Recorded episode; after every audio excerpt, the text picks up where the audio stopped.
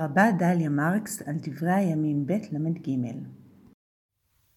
מנשה מתואר כמלך רשע, הכי רשע, ויעש הרע בעיני אדוני כתועבות הגויים אשר הוריש אדוני מפני בני ישראל.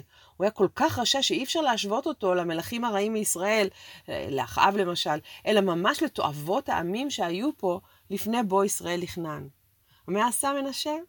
מה הוא לא עשה? הוא ביטל את הרפורמה הדתית של אביו חזקיהו, בנה את הבמות אשר ניתץ, ובמקומם ויקם מזבחות לבעלים, ויעש אשרות, וישתחו לכל צבא השמיים ויעבוד אותם. וגם בבית המקדש הוא בנה מזבחות, ויבן מזבחות לכל צבא השמיים בשתי חצרות בית אדוני. ולא רק זה, והוא העביר את בניו באש בגיא בן הינום, ואונן, וניחש, וחישף, ועשה אור וידעוני, הרבה לעשות הרע בעיני אדוני להכיסו. ויש עוד. איזה אוסף של חטאים, איזה מצבור של מעשים רעים ונוראים. וחז"ל מגדילים ואומרים שהוא עבר על שלוש, שלוש העבירות החמורות ביותר, העבירות שעליהן נאמר ייהרג ובל יעבור. לא רק על עבודה זרה הוא עבר, אלא גם על גילוי עריות ועל שפיכות דמים.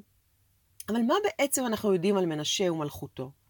מנשה ירש ממלכה במצב קשה מאוד. חזקיהו אביו מתואר כמלך ישר שעשה הטוב בעיני אדוני, אבל כנראה בכל מה שקשור במדיניות ובעניינים פוליטיים, הוא היה פחות חזק. מנשה עולה לשלטון כשהוא בן 12 שנה בלבד. ערי יהודה בתקופה הזאת הן הרוסות ומנותצות בעקבות מסע ההרס של סנחריב, וגם המצב הכלכלי אינו מרשים. טקסטים אשוריים בני התקופה מזכירים את מנשה בזמן אמת ומתארים אותו כמי שמשקם את יהודה מחורבותיה. אם אביו, חזקיהו, מרד מרידה אומללה באשור, מנשה דווקא משתף פעולה עם ממלכת אשור, וכך יהודה מקבלת מעמד מיוחד, מעמד של מדינה וסאלית. בין היתר, יהודה מקבלת הנחות משמעותיות במיסים, שמקלות עליה להתאושש. גם הממצאים הארכיאולוגיים מלמדים על חומרת הפגיעה של סנחריב ביהודה בתקופת חזקיהו מזה, ועל ההתאוששות המשמעותית ואפילו המפתיעה בתקופת מנשה בנו. בימיו של מנשה קמות חוות חקלאיות חדשות רבות, יושבו אזורים צחיחים שלא היו מיושבים קודם, כמו מדבר יהודה, והמערכת השלטונית של מנשה מסייעת להתיישב במקומות הרחוקים. מנשה הופך את יהודה למרכז סחר של הממלכה האשורית. כך אפשר ללמוד מהממצא הארכיאולוגי. ואגב, גם בדברי הימים מוזכרים מפעלי הבנייה של מנשה. האם יכול להיות שהאיש שבנה את ירושלים ועיצב את הממלכה והציל אותה למעשה, ממצב כלכלי כל כך קשה, הוא אדם כל כך שלילי? איך אפשר ליישב בין התיאורים הלא מחמיאים בלשון המעטה של מנשה בתנ"ך, לעומת מה שעולה בספרות החוץ-מקראית בת התקופה ומה שעולה מן הארכיאולוגיה? זאת ועוד, כיצד תיאור רשעותו המופלגת של מנשה מסתדרת עם העובדה שהוא מלך בירושלים 55 שנה, יותר מכל מלך אחר.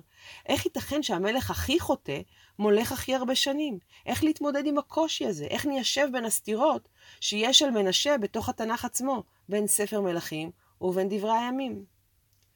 בספר מלכים פותרים זאת בקלות יחסית. ספר מלכים מאמין בגמול לדורות. מנשה אולי שגשג, ואולי גם מלכותו שגשגה, אבל העונש, גם אם מתמהמה, בוא יבוא. חורבן יהודה הוא הגמול הרע למלכותו של מנשה, ואין זה משנה שהדבר יהיה אחרי מותו. הפתרון הזה, שמתאים לגישת ספר מלכים, אינו מתאים לדברי הימים. שכן בספר דברי הימים, הדגש הוא, ואמרנו זאת פעמים רבות, הוא על גמול אישי. חטאת? תשלם. אז איך אפשר להסביר את המתח בין שלטונו ארוך הימים וכנראה המוצלחת מאוד מבחינה פוליטית ומבחינה כלכלית עם רשעותו? כדי להתמודד עם הדבר הזה, דברי הימים מביא סיפור שלא פגשנו קודם, על כליאתו של מנשה בבבל, על החזרה בתשובה שלו מתוך שברון לב אמיתי ובאמונה גמורה, ולפי הגישה הזאת, מנשה התחיל רע מאוד, אבל סיים טוב מאוד. וכך, עם סיפור תשובת הלב של מנשה, יכול בעל דברי הימים להצדיק את שלטונו ארוך הימים. נו, הכל תלוי בנקודת המבט של המספר ובמוטיבציה של הסיפור.